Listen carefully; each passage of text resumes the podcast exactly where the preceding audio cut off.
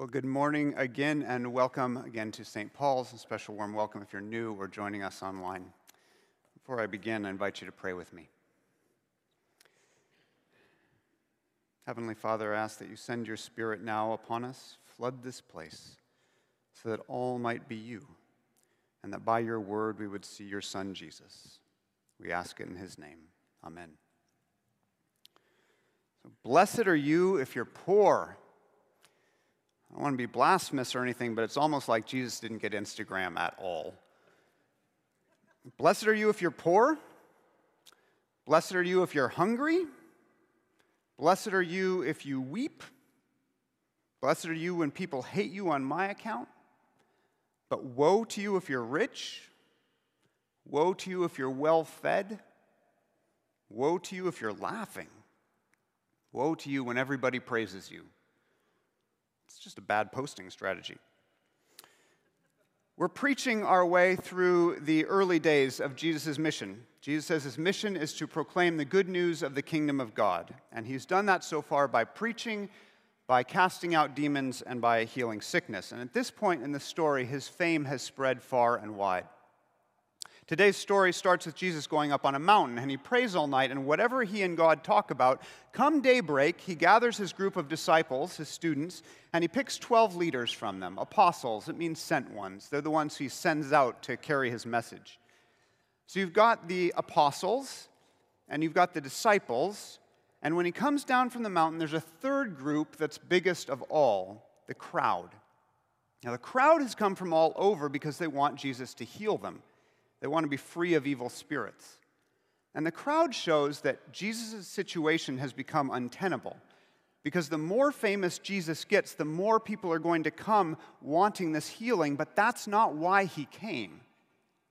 He didn't come to be a walking clinic.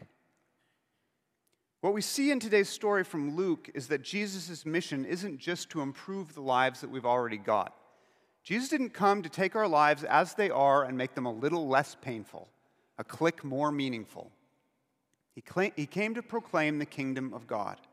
And the kingdom of God isn't a fresh coat of paint on an old world. God's kingdom is a conquest, and Jesus is the kingdom's one man army. That's why today's story marks an inflection point. In today's story, Jesus is drawing a line between his disciples, the people who want to follow him, and the crowd, who are the people who want their headaches cured. He's drawing a line and he's putting the question to all of us which side are you on? So Jesus comes off the mountain, and Holy Spirit power is pouring out of him, and everyone's pressing in because they want to be healed. They don't necessarily care about his mission, they just want his juice. The scene is insane. And in the midst of all of that, he looks up at his disciples and he says, Blessed are you who are poor, for yours is the kingdom of God. Blessed are you if you're hungry, mourning, or reviled on my account. You're blessed. That means fortunate, favored by God. Because whatever bad thing is happening to you now is going to be reversed in the kingdom.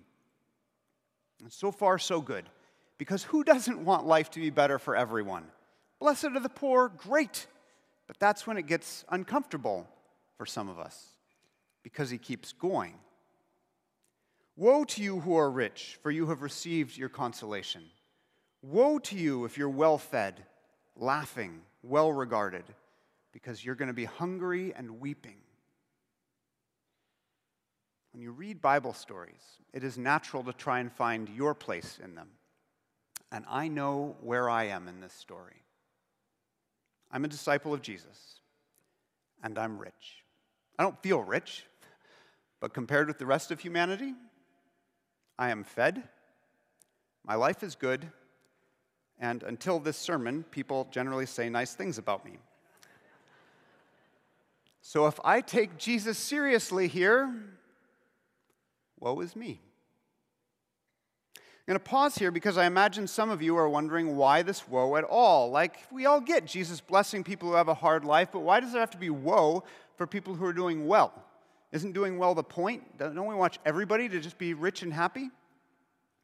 To understand what Jesus is about here, we have to get into three basic biblical categories that explain our reality the creation, the world, and the kingdom. The first biblical ca- category is creation. God is the creator, everything that is is creation, and the good God made a good creation, including us, which the Bible tells us were made in God's image and called very good. Our bodies, the earth, the air, the water, all this is creation, and it's good. But we don't live in creation, we live in the world. That's the second biblical category, the world. And the world, biblically speaking, refers to what we've done with creation, what we've made out of it, what we've done with the raw goodness of what God created. And to be honest, from a biblical perspective, the world is mostly bad because we are broken by our sin, which means we are broken by our selfishness and our lovelessness. And in our sin, we have taken a good creation and done terrible things with it and to it, terrible things with each other and to each other. I realize I may be losing many of you here by the second. Like, here's another dreary preacher railing on about how bad the world is. Like, what about all the good stuff in the world, Tyler? And that's true, there are so many good things. Our sin can't completely pave over the goodness of God's creation. Life is so beautiful. But the Christian conviction is that human goodness doesn't outweigh human evil, not by a long shot. And that can be hard to hear. It's hard to say because I have a pretty good life. And my pretty good life makes me think that life itself is pretty good. But it is not. Think about what it means for a human being to flourish, not just get by, but flourish, really thrive to be fed and sheltered, to be free from illness of body or mind, to be unafraid, to be treated with dignity and care, to love and be loved. 7.8 billion people on the planet, how many check all those boxes? We live in a country with one of the highest material standards of living in human history, and our food bank lines are overflowing. On my way to church this morning, I passed people lying on the sidewalk in the rain let alone what's happening around the world. The newspaper is a litany of atrocity, let alone what's happened throughout human history. Even here, people put on a good face, but I know you. I'm standing here, a broken, sinful man, talking to a broken, sinful church because I know, and you know, if we talked for five honest minutes, really honest, that we would get to the core of your life and something there is screaming with pain, fear, trauma, or alienation. And the fact that it is possible to carve out a good life, moments of pleasure in this life, a beautiful life, the fact that life is often bearable, even great, theologically speaking, does not mitigate the uh, does not redeem the unmitigated tragedy of human existence. Hitler was a vegetarian, good for him. He's still burning. The world is not okay. The thing we've made out of God's good creation is not okay. God created a garden and we turned it into a death camp, and we're all the inmates and guards. That's the world. And that's why the good news of the kingdom means woe to some. Because if this world, this world is treating me well, then maybe I'm doing it wrong. Like, none of us looks at the Russian oligarch and be like, I bet you got that super yacht for being a generally awesome guy. Imagine going into a lawless territory run by thieves and warlords. The people who do well in that system aren't the good guys, they're sin profiteers. And if the sin system is corrupt and I'm rich, then I'm complicit. Even if I'm not actively doing terrible things, I'm still benefiting from a crooked game. Theologically speaking, that's the world. In the operating system of the world, sin is a feature, not a bug.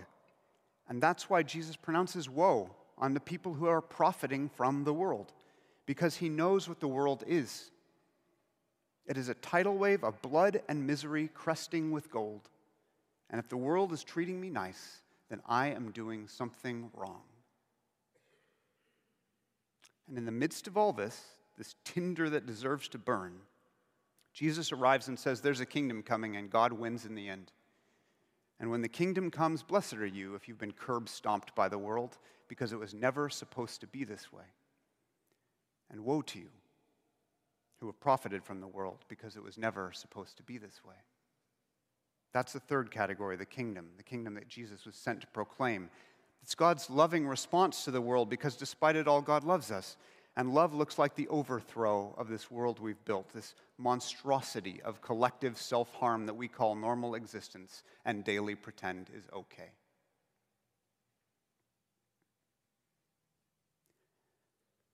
I want people to like my sermons because I am vain and proud and weak. But you shouldn't like this sermon. Woe to me if you like this sermon. Temptation to make Jesus say something he's not is almost overwhelming here. Maybe spiritualize it. Jesus talking about being hungry in spirit. Politicize it like you're, you're good as long as you vote and post the right way. It's all just so we can love Jesus and keep our stuff. I want to preach that sermon so bad, but I can't because it's not what he says. Jesus is talking about material reality people with money and people without it, people with food and people without it, people done right by the world and people done wrong by it. But here's the thing as hard as Jesus' words are, there's no finger wagging or guilt from him, and I hope you're not going to get any from me. Because he's not saying you ought to do X, Y, and Z. He's just saying, this is how it is. There's a kingdom coming. And it's not good news if the world pays your rent.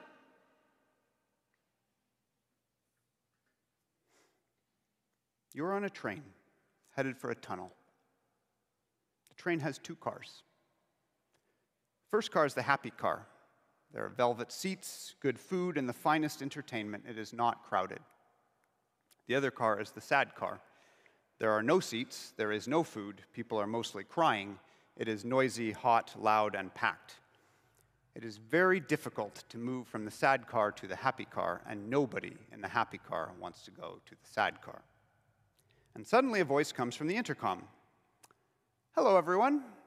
This is your conductor, Jesus. You can see we are headed toward a tunnel. When we pass through the tunnel, the train cars will separate, the happy car will go into a volcano, and the safe car will arrive, safe, the, the sad car will arrive safely at a station where there's good food and soft beds for everyone.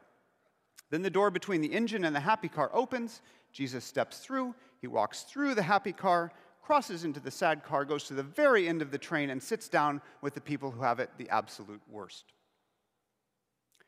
You're on a train headed for a tunnel. Nobody has ever seen what's on the other side, and nobody really knows what happens when you go into the dark. There are two cars. Which one do you choose? It comes down to how much you trust Jesus, doesn't it? Like, where's this guy getting his intel? because from where I sit, the sad car is obviously awful, but here's Jesus saying the happy car is doomed.